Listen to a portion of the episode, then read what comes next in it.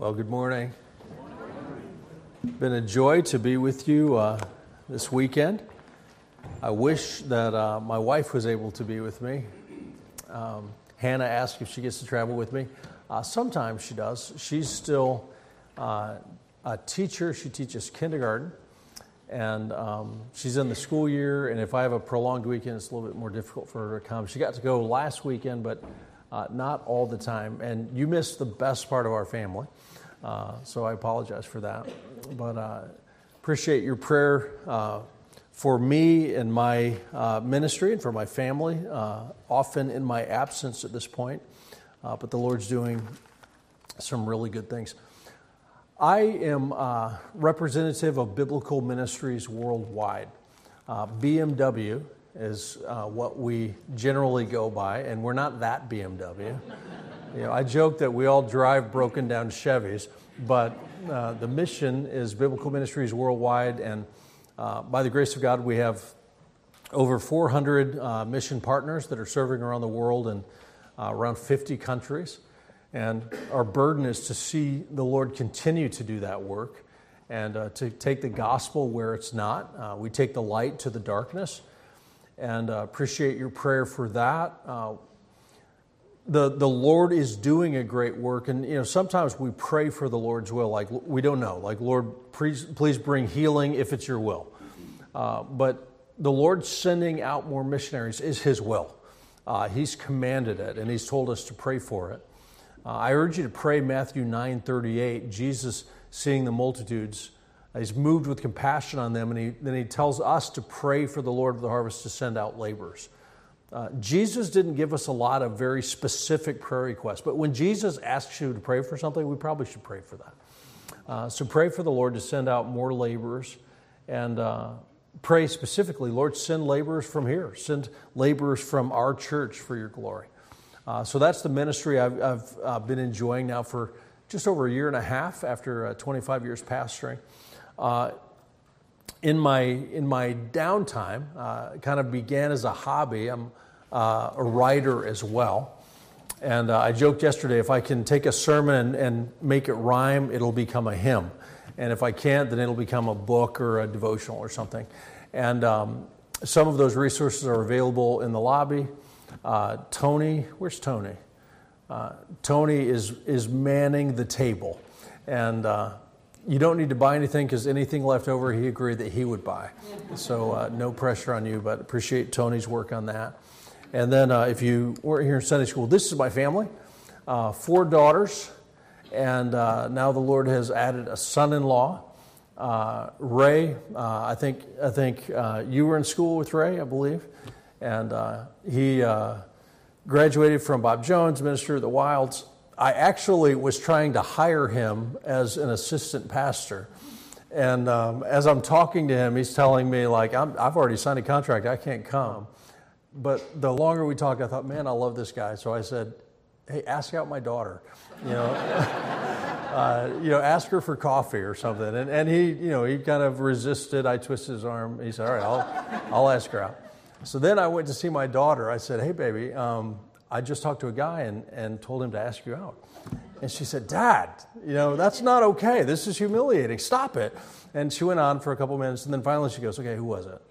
I said, It was Ray Holden. She said, Oh, okay. so, uh, so she's married. Uh, the one on the far right, uh, the blonde Esther, she's about to get married. She was so funny. I, I, shouldn't tell you the story, but I have no filter. So here it comes. Um, she told me she's getting ready for college. She goes, Dad, watch. I'm gonna I'm gonna marry somebody really exotic. You know, maybe an islander, Indian. I, I'm not sure, but watch. And she gets married in October to a big, tall white guy from Iowa. So she nailed it. Really exotic. Nice, nice word. Um, now, the, the two girls on the left uh, are single. Uh, one is 24. She's the best person I know. And uh, guys, if you'd like to submit a resume, let me know. Uh, the youngest one is never getting married, so sorry about that. Uh, this morning, we're going to be in 3 John, if you'll make your way over there. You don't often hear a pastor say, turn in your Bibles to 3 John. Uh, but I love, I love this book. I don't want you to, to read it just yet. Just get ready. Third John is a great missions book. Um, it, it teaches us mission principles about, about going, about, about supporting missions, actually, very timely for your Faith Promise Week. Uh, talks about supporting missionaries generously in a manner worthy of God. Um, but it, it does so through a plot. It's, it's a short book, one chapter, uh, 15 verses. It's, you know, we have the, the New Testament letters, uh, we call them epistles. Uh, epistles are New Testament letters. They're not the, the wives of the apostles, uh, although that would have been a great name. Um, epistles are the letters, Romans, 1st Corinthians, etc. But some of them are just one chapter long. Uh, 2nd John, 3rd John, Philemon, Jude, they're, they're kind of like postcards. But as short as 3rd John is, it, it packs a punch. Uh, what a great book. Teaching important principles, but also giving us kind of a storyline. There's a plot, there's, there's action, there's conflict and resolution. And uh, I, don't, I don't mean to be irreverent because the message of 3rd John is uh, blood earnest. It's, it's important. But by way of illustration, I, I want to uh, begin with this cartoon. Anyone? You recognize this cartoon? Who's the character in the middle? That's Dudley Do Right. He's a Canadian Mountie. He's the hero. It's kind of like a melodrama. Everything's exaggerated, kind of silly. Uh, does anybody remember the name of the villain? You see him? Snidely Whiplash. He's curling his mustache. If you've ever been to a melodrama, you know the villain comes out, everybody boo, boo, and uh, bad music plays. That's that's Snidely Whiplash. And uh, bonus point: Does anybody know the name of the damsel in distress? Nell Fenwick. Nell Fenwick. All of this uh, was a cartoon that was part of the Rocky and Bullwinkle show, and um, I'm using this as an illustration of the book of Third John without looking, uh, tell me the main characters of the book of Third John. That's pretty quiet. See, that's disturbing to me. You know Dudley Do Right better than you know Third. I'm just teasing. Uh, I, I, set you up for that. Well, um, in the book, we're going to read about missionaries. And when we read Third John, we're reading about the brothers or the brethren. And they're not named but they're missionaries. We're going to read that they have gone out, that is, they've left their home, they've left their, their church, probably leaving their homeland, and they're going abroad for the sake of the name. So you would think that missionaries who are taking the gospel to the lost would be celebrated. But in the book of 3 John, that's not necessarily the case because we have a villain in the book, and his name is Diotrephes. Diotrephes is the bad guy. Boo, hiss. All right. Has anybody ever met a family that named their young son Diotrephes? Anyone? No, that, that's not a name that, you know, we, that we use uh, because he's a villain. Uh, but he was a leader in the church, he was an influencer in the church, and he is specifically opposing the brothers. That's why I kind of use this illustration. So, so the brothers are in need of help because Diotrephes is opposing them. And then the hero in the book, I guess a number of people. There's uh, John, the writer, uh, the Apostle John, the same one who wrote the Gospel of John, 1st, 2nd John, Revelation. He's writing in 3rd John. And he's kind of coming to the defense of these missionaries. Uh, there's another leader in the church named Gaius. He's the one that the letter is written to. And then at the end of the book, he's going to talk about how they should follow the example of Demetrius. He, he basically is saying, instead of being influenced by Diotrephes and following his example, you should follow the example of a godly man like Demetrius. So, all of that silliness, just to say, there's, there's a plot in the book of Third John, and as we read it together, I want you to kind of give attention to that. And then we're going we're going to take some lessons from the book about missions and about giving to support missions, and then even about schism or division in the church and, and how uh, hazardous, how dangerous that can be. So let's read the text. We'll have a word of prayer, and then we'll uh, dig into some lessons we can learn from it. This is the Word of God, inspired, inerrant, authoritative, sufficient. This is what we need to know. Let's read together 3 John. The elder to the beloved Gaius, whom I love in truth. Beloved, I pray that all may go well with you and that you may be in good health as it goes well with your soul. It's a good prayer request. I'm, I'm praying for your physical health, but even more so, I'm praying for your spiritual health. Uh, we're doing both of that. Verse 3 I rejoice greatly when the brothers came and testified to your truth, as indeed you are walking in the truth. Then verse 4 is the one that might be most familiar from this book. Uh, I have no greater joy than to hear that my children are walking in the truth. Uh, we speak of that regarding our, our children. Uh, might be a verse we read on Mother's Day or Father's Day, but actually he's saying, as a spiritual father, as a pastor, I rejoice when the people to whom I've ministered are progressing in the faith, they're walking in the truth. All of that is kind of by way of introduction. Now, verse 5, we kind of get to the, the meat of the book. Beloved, it is a faithful thing you do in all your efforts for these brothers, strangers as they are, who testified to your love before the church. You will do well to send them on their journey in a manner worthy of God for they have gone out for the sake of the name, accepting nothing from the Gentiles. Therefore, we ought to support people like these, that we may be fellow workers for the truth. So, you're doing a good job in, in that you've supported these missionaries. They're strangers. What that, what that means is uh, they didn't grow up in our church. You know, maybe they didn't go to our alma mater. Uh, they're, they're unknown to us, they're guests, but they're ministers of the gospel. Good job in helping them, and I'm, I'm urging you to help them even more, and we'll talk about that. Now we get to the conflict beginning in verse 9. I have written something to the church, but Diotrephes, who likes to put himself first, I love the King James, who, who likes to be preeminent, does not acknowledge our authority. So if I come, I will bring up what he is doing, talking wicked nonsense against us. And not content with that, he refuses to welcome the brothers and also stops those who want to and puts them out of the church. Beloved, do not imitate evil, but imitate good. Whoever does good is from God. Whoever does evil has not seen God.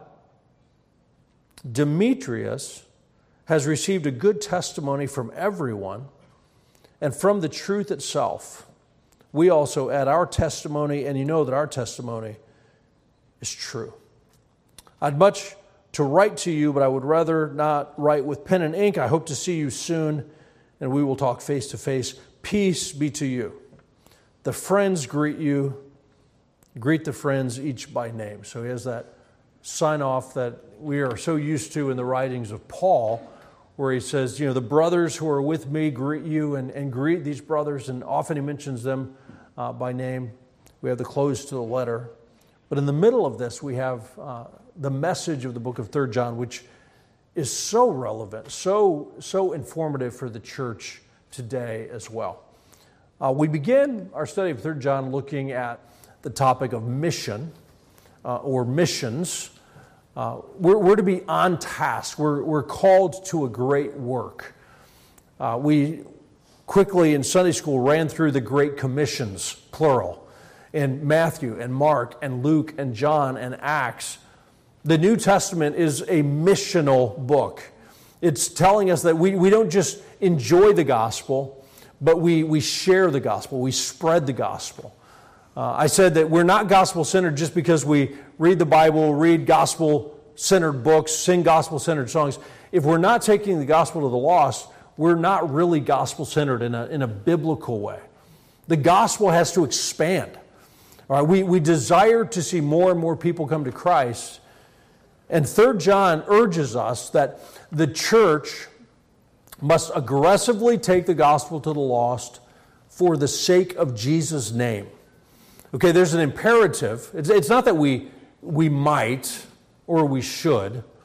We must take the gospel. Uh, Jesus could not have been clearer. Uh, the book of Acts gives us the example. The, the letters of Paul keep reminding us of the urgency of spreading the gospel, that we are ambassadors for Christ. He's entrusted the message to us. We must get the gospel to the lost. And the primary motivation is we do it for the sake of Jesus' name. We do it for his glory. So if you look down at verse 7, describing these brothers, it says, They have gone out, they've, they've left home, they've gone out for this reason, for the sake of the name. The greatest missionary motive the greatest missionary motive is not, not compassion for the lost, as legitimate as that is. Jesus would look at the multitudes and have compassion on them.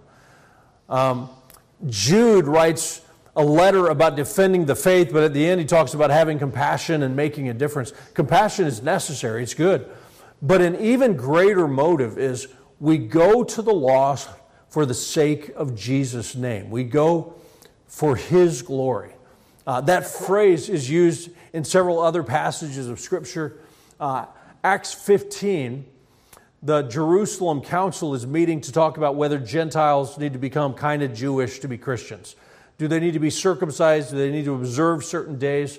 And, you know, the, the verdict is that Gentiles go directly to Jesus. They don't need to kind of stop at a halfway house and become a little bit more Jewish to be saved. They don't have to be circumcised. Just trust in Jesus and, and obey, obey the biblical commands. But in that, in that meeting, there's a description of Paul and Barnabas.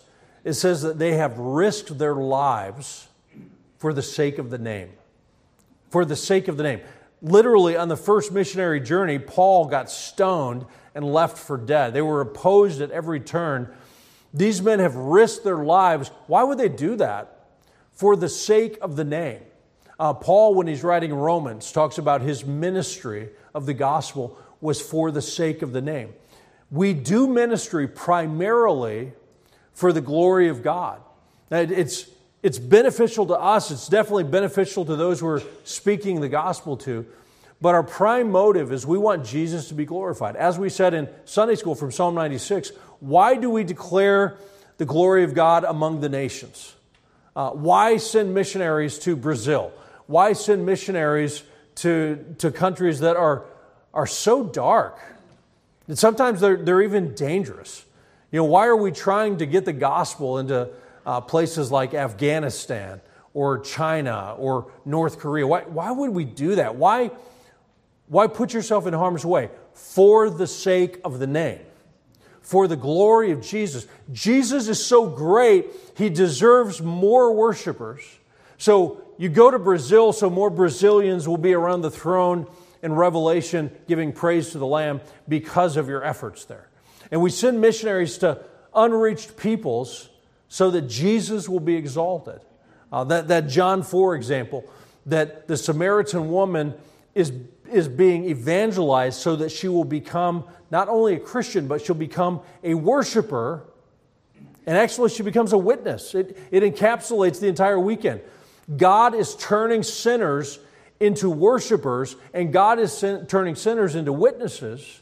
This is what God is doing. It's, it's a fancy word called doxology or doxological. Doxology means that, that everything we do is for the glory of God. Uh, one of my favorite verses is Psalm 115 1. Not to us, O Lord, not to us, but unto your name be glory. The glory goes to God, and, and our desire in serving the Lord is to see his name honored.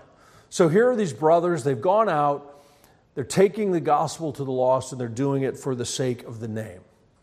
The church must aggressively take the gospel. I, I use that word aggressively on purpose. I'm, I'm a word nerd. You know, I, I'm, I'm the guy that at a stoplight, I'm looking at the license plate, trying to make words out of the. It's, it's stupid. I, it's a problem.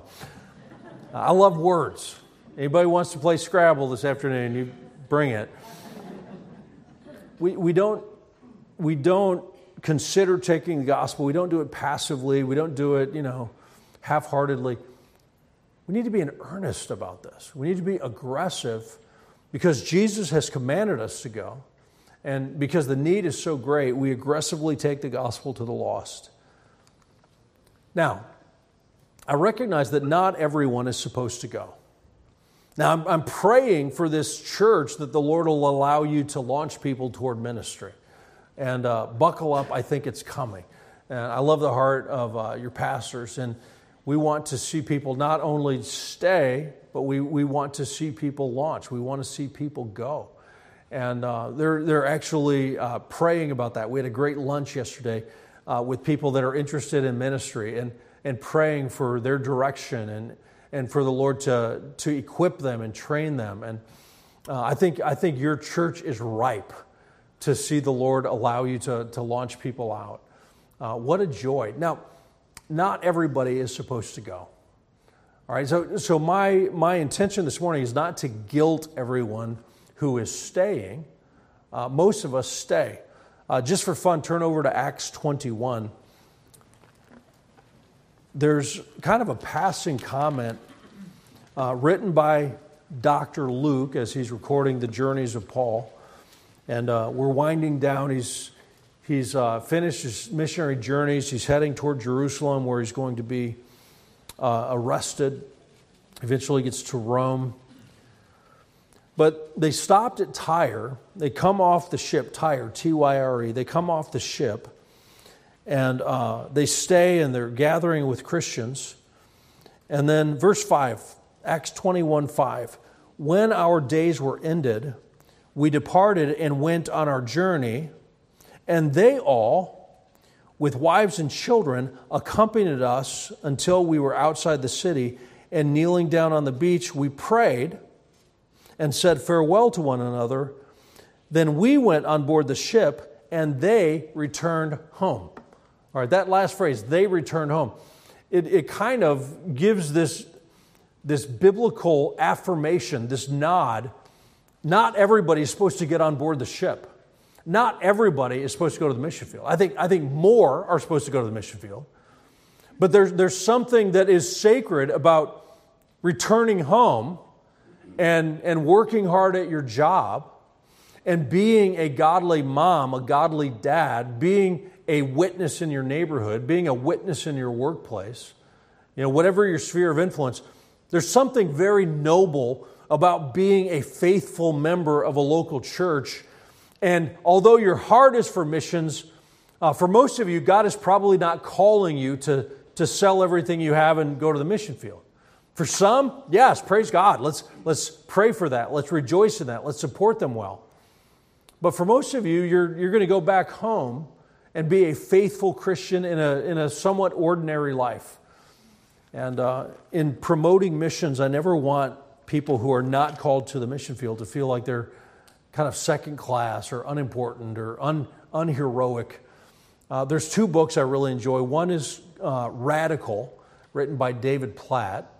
And if you read Radical, you might just go sell your house and, and move to the mission field. Like it, you're going to feel bad, like, wow, I can't believe we have two cars. Uh, you know, it, it is a radical book, and it's calling the church to maybe step away from the American dream and more aggressively pursue missions. It's good. But it's probably out of balance a little bit. And um, in response to that, I believe it's Michael Horton wrote a book called Ordinary. Uh, it's not radical, it's ordinary. And, and he goes through just a description of the Christian life that not every Christian is supposed to do something that is, you know, death defying.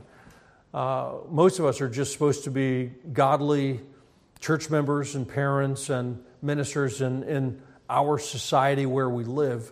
And there's nothing wrong with that. So if you're going to read one, read the other one to kind of balance it out. They're both, actually, they're both really good. But for those of us who don't go, that doesn't mean that we're not engaged in missions. We're, we're still engaged in missions. And the book of Third John is not primarily to the brothers, it's not primarily urging more missions, it's urging more generosity toward missions, more generosity in our support of missionaries. Uh, the meat of the book, coming in verses uh, 5 through 8 is that we should support missionaries more generously. So, the second point on, on giving is the church must, again, it's not a suggestion, it's not a might, the church must generously support missionaries in a manner worthy of God. Uh, the, the ESV that I read this morning says we support missionaries in a manner worthy of God. King James says, uh, a, what is it, a godly, godly sort, something like that. The idea is when we support missionaries, we want to be generous with them in a manner that, that is honoring to the Lord. We honor God by honoring his messengers. You know, Jesus would say that you give a, a, cold cup of water to one of his servants, it's like you've given it to him. Or he says, As much as you've done something to the least of my brothers, you've done it unto me. We support missionaries in a manner worthy of God. Now, one of my frustration uh, with the American pattern of missions is that we pray for laborers, and you know, occasionally someone agrees to invest their life in missions or leave their career and pursue missions. Uh, as we talked about, by God's grace, many people from the church I pastored uh, launched. So we pray for that. And then when they agree to go to the mission field, they spend the next sometimes three years, four years going out and raising support. Uh, your, your support raising when you went to Brazil. Uh, prolonged or, or happened pretty quickly? Pretty quickly. All right. It seemed long at the time, but you know, once in a while, I, have seen people that raise support maybe in nine months, and that's that's quick. For a lot of people, it's it's years. Uh, we actually had one of the families we sent out. This this is maybe not motivating for potential missionaries. One of the families who we sent out, though, uh, before they could leave, they had uh, they had an infant who, you know, they're taking this young family on the road raising support.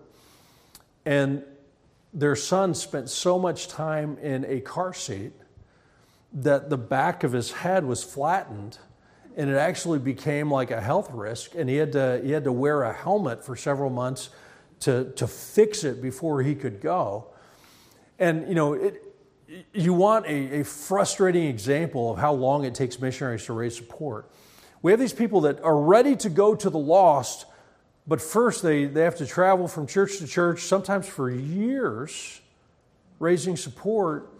And, and we treat them almost like, you know, somebody that stands by the side of the road and says, you know, please help, give me money. And um, I, I, I want to help people, but I also know we're in an economy like you can go make $15 an hour at Taco Bell. You know, so I'm, I'm less motivated just to, to throw money at people. But we almost treat missionaries like, like they're the beggars, like, like they're you know, not willing to work, they're just looking for a handout. They're, we're not supporting them in a manner worthy of God. Uh, we're not doing well. And uh, I urge churches, instead of supporting 100 missionaries, and you, you barely know their names, but you have, you know, you have 100 pins in your map in the lobby. Uh, do you guys have a map in the lobby? I'm so relieved. Um, but, oh, we're, you know, we support 100 missionaries, but you, you, you, don't know their names, you don't read their letters. Support 10 or 12. So support a smaller number, but more generously. Instead of doing $50 for a multitude of people, have a missionary that, that you take on for more generous support. You know him well you, you send somebody to visit him on the field and encourage him, encourage her. Support people in a manner worthy of God. Now, I say I'm, I'm frustrated by the inefficiency of American missions. However, Third John actually describes deputation. It's the one passage of Scripture.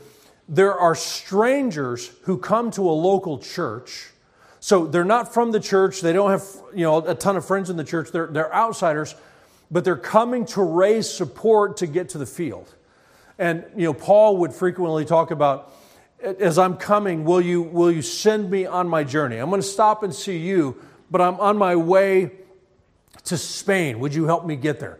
Or would you outfit me for the work God has called me to do? Third John, we have an example of missionaries before they go out, they go to churches to raise support. So, so the model we have might not be efficient, but there is biblical precedent. They're trying to raise support. And John is writing saying, guys, good start. You, you've begun well. I, I heard that you helped them. Now I'm writing you to do more, to give more generously. Look again. Let's read verse 5. It's a faithful thing. There's, a, there's an attaboy, there's kind of a kudos. Good job in all your efforts for these brothers, strangers as they are. They're not from your church. They testified of your love before the church. You will do well to send them on their journey in a manner worthy of God. So, financially support them and, and do it in a, in a way that will honor their master. Support them in a manner worthy of God. For they have gone out for the sake of the name, accepting nothing from the Gentiles. The idea there is missions is not supported by unbelievers. He, he's probably using Gentiles here not to talk of people's ethnicity, but they're not supported by unbelievers. Okay, it's not a Jew or Gentile thing, it's a, it's a Christian or non Christian thing. They're not being supported by unbelievers. It's the church's job to support missionaries. It's the church's job to take the gospel, and it's the church's job to support those who take the gospel to the lost. Therefore, we ought to support people like these that we may be fellow workers for the truth. There's so much there. Support them in a manner worthy of God. Now, when I was in uh, Bible college, in our dormitory, we had a missions barrel. Is anybody familiar with the concept of a missions barrel? Well, let me enlighten you. Uh, there are shirts that you're going to throw away because they're threadbare or stained or all balled up on the front. Before you throw that away, a missionary would love that shirt. You know, you can invest in missions by giving away your hand-me-downs. And, and I think we were well intended, but instead of throwing away old pants, stained shirts, whatever, you know, put them in a missions barrel and a, and a missionary could really benefit. You know, here's a thought. How about if you buy the missionary a new shirt? You know, how about if you buy him a new suit and, and not give him your cast offs? In the Old Testament, we read of people that were bringing sacrifices to the Lord, and they were bringing animals that were sick or lame. They were going to die anyway. That makes good financial sense. Instead of giving a healthy lamb, let's give a crippled lamb. And God says, stop that. You know, even your own kings wouldn't accept a gift like that.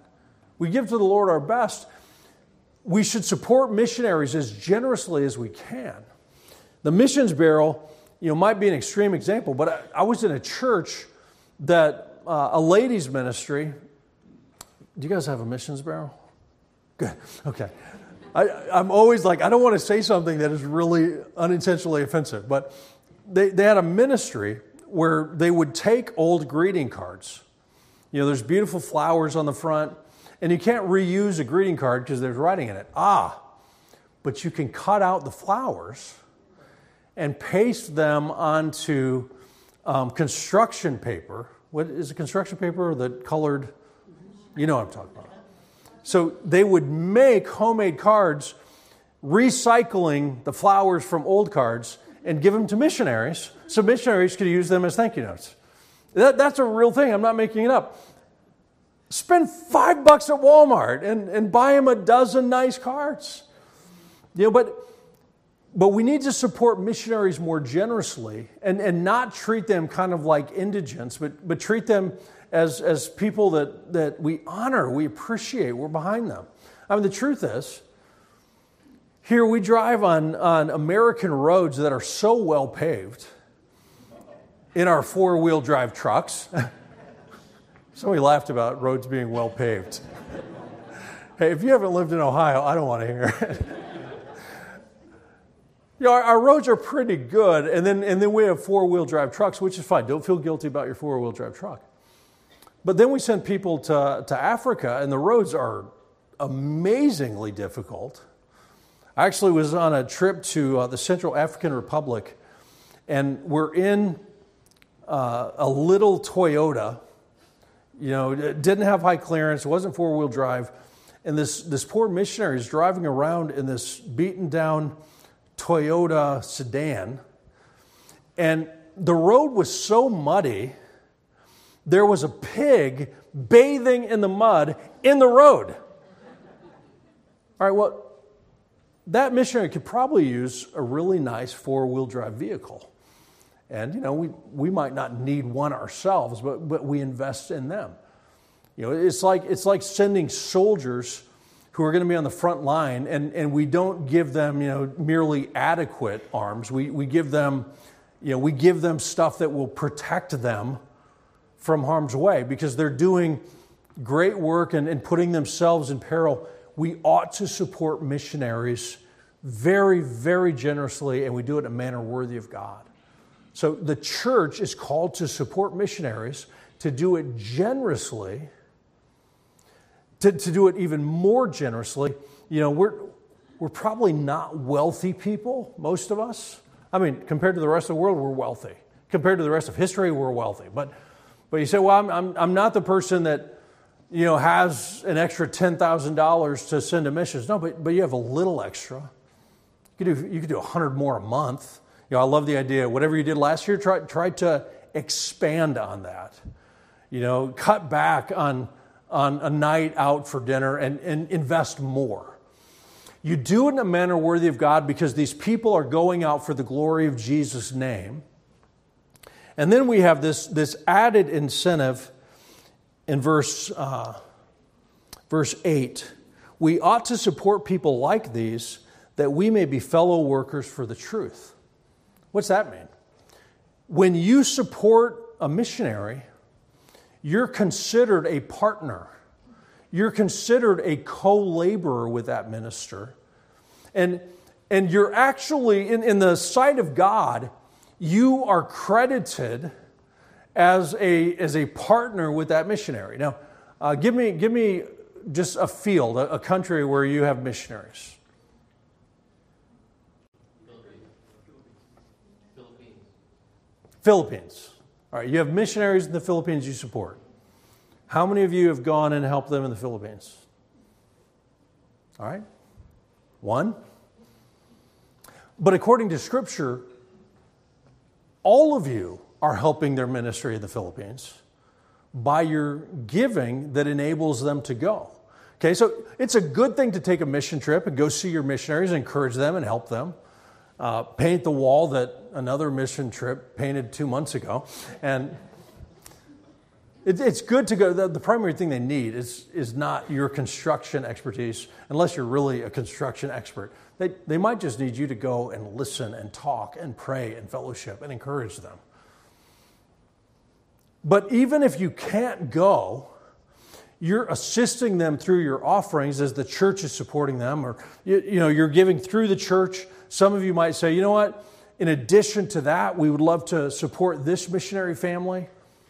You do that generously and you're considered a co worker with them. You're actually rewarded as if you've gone. It almost sounds like a multi level scheme. You know, your support, you're, you're going to be rewarded for work that others are doing. Now, that cuts both ways. Second John actually teaches the other side of that principle. Second John is talking about false teachers. And he says if somebody has wrong doctrine, especially about Christ, they have a false gospel. Look at Second John uh, verse 10. If anyone comes to you and does not bring this teaching, sound teaching about Christ, do not receive him into your house or give him any greeting. Or uh, King James says, don't even bid him Godspeed. Don't help him at all. Don't even wish him well. Verse 11, for whoever greets him takes part in his wicked works. If you partner with a false teacher, you're guilty of his false teaching. That's why we believe in the doctrine of, of separation. That's, that's why uh, Faith Baptist Church is not going to join on Easter Sunday in a community worship service that includes churches that don't preach the gospel. We can't partner with unbelievers because if we do anything to assist their work, we're guilty of their false teaching. But the flip side in 3 John, he says, but it works the other way. If we help people who are preaching the gospel, then we're co workers with them, we're partners with them. We'll be rewarded for their work because, because we have an active part in it. Paul uses the, the word fellowship, koinonia, and, and he, he thanks the Philippian church for their partnership in the gospel. You know, where I've gone, you haven't gone, but you've assisted me. You've partnered with me. The church must aggressively, generously support missionaries in a manner that's worthy of God. All through the New Testament, we have these examples where Paul is raising support or being sent out. He urges people to, to speed them on their way. It reminds me of one of my favorite mission hymns is uh, called O Zion Haste. You know, even, even the language sounds kind of archaic. But, but the idea is the people of God, hurry, haste, be urgent. O Zion, haste. Do you know the, do you know the hymn? There's a verse that says, Give of your sons to bear the message glorious, give of your wealth to speed them on their way. Pour out your prayers for them, or pour out your souls for them in prayers victorious, and all thou spendest, Jesus will repay. We engage with missionaries. Just, just one more thought, but besides generously giving of your finances, you want to encourage your missionaries? I'm going to give you something that's easy and free. Read their prayer letters. Just, just be aware. You know, it used to be that missionaries would send out prayer letters, they'd go in the mail, and they didn't really know who read them. Uh, but, but not enough people did. Now they send them out on email. They use, they use uh, programs like MailChimp. And, and MailChimp actually has analytics. So they, they send 500 emails and they, they can analyze who received it, who opened it, and it is not encouraging. You know, here they're doing this great work, and 5% of their email list from the supporting churches even bothers to open the email. Do you remember William Carey's uh, words when he was getting ready to go to the mission field? He says, It's like he's going down into a deep, dark mine. He says, I'll go, but hold the rope. You know, you who are staying behind, don't forget me. Support me. And, and support is financial, but some of it's just emotional and, and spiritual. It's, it's encouragement. You want to encourage a missionary? Read and reply. Read their note and reply. And the reply doesn't have to be a page long. You could just say, Hey, we just sat down to dinner and we read your missionary letter as a couple or as a family, and we prayed for the specific requests. You know, I'm so glad you have an evangelistic meeting coming up. Please let me know how it goes your, your missionaries might just fall over uh, with surprise, but they'd be encouraged. We need to treat missionaries better. We support them in a manner worthy of God. And finally, at the end, we have this last point, which is schism. Schism is a fancy word for division, uh, for a breach in the fellowship of the church. Now we get to the villain Diotrephes the point I have is that the church must avoid petty divisions which hinder Great Commission work.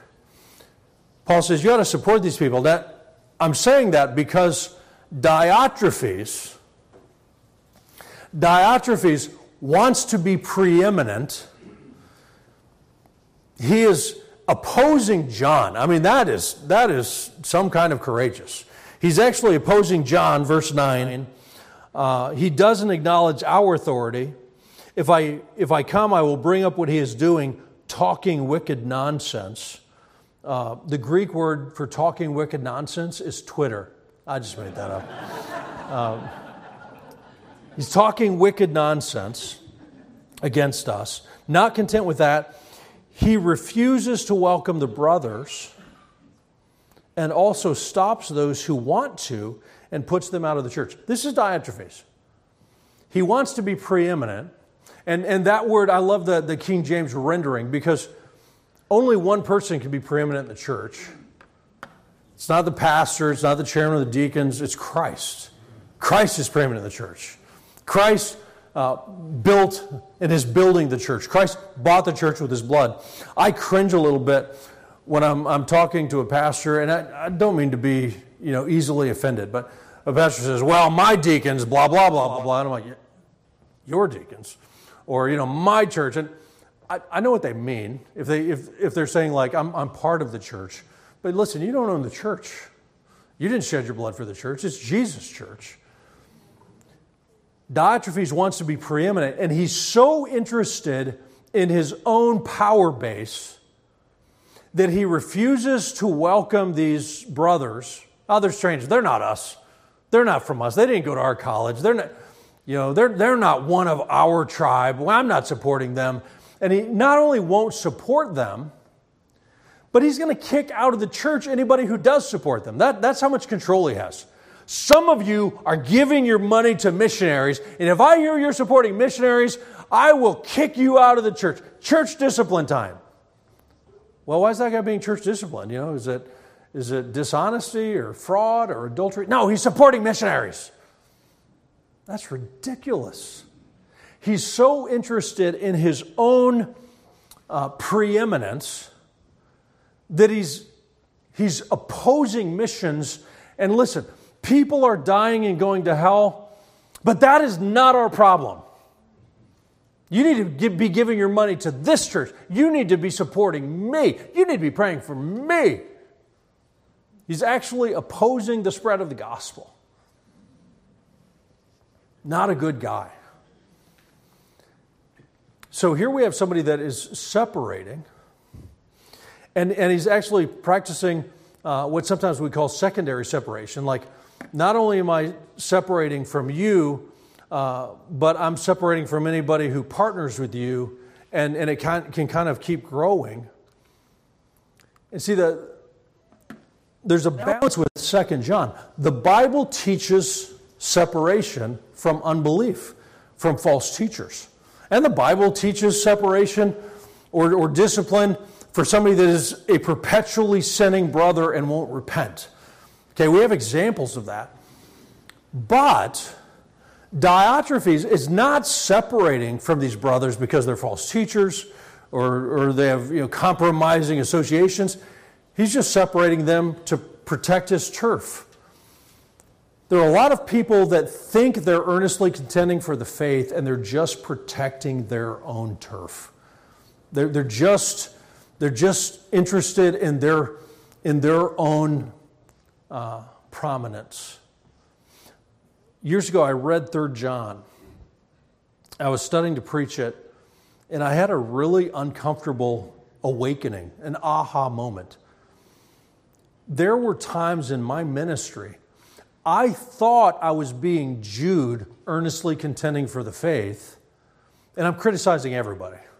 I mean, listen, everybody's wrong except for the two of us and I'm not sure about you, to be honest. You know, that, that mindset, just, just kind of a suspicion of everybody. And I thought I was defending the faith, and I, I was just defending my turf or my market share.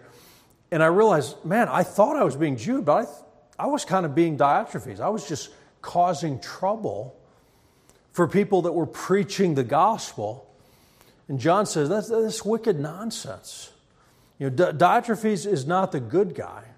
So, legitimate separation protects the gospel from false teachers, but illegitimate separation actually confuses and hinders gospel advance because now we're not just supporting somebody that's going to preach the gospel, he has to be, you know, somebody from our group and, and you know, our denominational tie, our, our list of, of approved schools or whatever, and, and it becomes very tribal.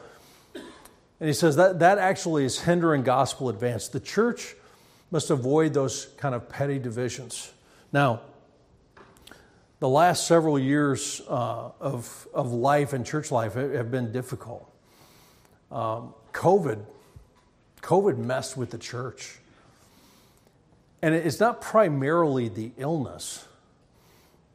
And, you know, I, once again, I risk offending you. Um, sorry, not sorry. Um, I knew Christians that were much more passionate about masks or no masks than they were about preaching the gospel. You know, your opinion on COVID was, was a world tragedy or COVID was mostly overblown by the press. Whatever your opinion is, I don't even care. I, I'm not trying to persuade you one way or the other. But the church had so much schism over masks or distancing or meeting or not meeting or vax or no vax. You know, or there's Christian that seem to be Christians seem to be more passionate, say, about Donald Trump than they do about Christ. Okay, now I'm not even I'm not even critiquing how you're going to vote. I'm just saying there's so many distractions, and, and we're so willing to, to use our influence to promote our opinion. And we care more about that stuff than we do about the gospel. So, so have political opinions and have COVID opinions and whatever, but, but we are called to live and to invest our lives in the spread of the gospel, not some other ideology. We're distracted. And, and it was so divisive in the church and I said COVID messed with the church. That actually, COVID wasn't the problem. COVID just exposed some weaknesses in the church. We have to avoid that kind of division. You know, we talked yesterday about there's going to be songs in church that you love, and there's going to be some songs that you don't like so much, and and you don't need to go to battle for that. You just you show deference, and specifically within the local church, to to say, listen, let, let's not be infighting. You know, how ridiculous would it have been for America to send soldiers in the 1940s? We, we recruit, we draft soldiers, we train them, we send them to Europe to invade Great Britain. That would be ridiculous, right? I mean, the, the British might have their issues, but they were our allies. We're, we're invading the Nazis. You know, we're, we're fighting the enemy, and we can't waste our time with infighting and, and critique and and just troublemaking among the church because it actually hinders the gospel. I mentioned to you David Platt. David Platt wrote, God clearly has decided to use the church and only the church as the means by which the gospel will go to the ends of the earth. He's going to use us. He's not, he's not sending angels to evangelize. He's going to use the church. And then he gives kind of a, uh, a chilling statement at the end. He says, There is no plan B. It's the church's job to take the gospel to the lost. It's the church's job to support those who take the gospel to the lost. There's no plan B. It's us or it's not going to happen. Why would people leave their family, their home, their comfort? Why would these strangers go out? Uh, why would they risk rejection and disease, danger? We, we talked about uh, one of uh, one of Paul's co-workers in Brazil that was shot and, you know, there's like an assassination attempt. Why would you put yourself at risk? Why would you do that? Why, why would a church pray for laborers and, and send some of its best people and, and give money that it could be used for beautifying your campus? Why would you do all that? And the answer is you do it for the sake of Jesus' name. You go to the mission field for the sake of Jesus' name. You support missions for the sake of Jesus' name. You evangelize your neighbors for the sake of Jesus' name because he is so great, he deserves more worshipers. And so we pray, Lord, would you use us? I'll sometimes pray, Lord, you're not getting much. Know, this is it. But you have me. Would you use me for the advance of the gospel, for the salvation of the lost, for the glory of Jesus' name? And, and he's using people just like you. Missionaries are not superheroes. They're not super Christians. They're just they're Christians who are serving the Lord somewhere else. We need to help them more, and, and maybe some of you will even add to their number for the sake of Jesus' name. Heavenly Father, thank you for your word, uh, its, its power, its beauty. Lord, sometimes it's uncomfortable because it, it stretches us. But I pray that we be attentive, and I pray for people to respond. Uh, in, their, in their own hearts, to be more committed to missions, to be more prayerful, more encouraging um, to, to be more generous, even through faith promise. And even, Lord, uh, cause some to consider uh, making major adjustments in life so they can actively engage in missions themselves, maybe even taking their career to a mission field. Uh, but Lord, do your work. You're the Lord of the harvest, you're the one who's sovereign. Advance the gospel through your church for your glory.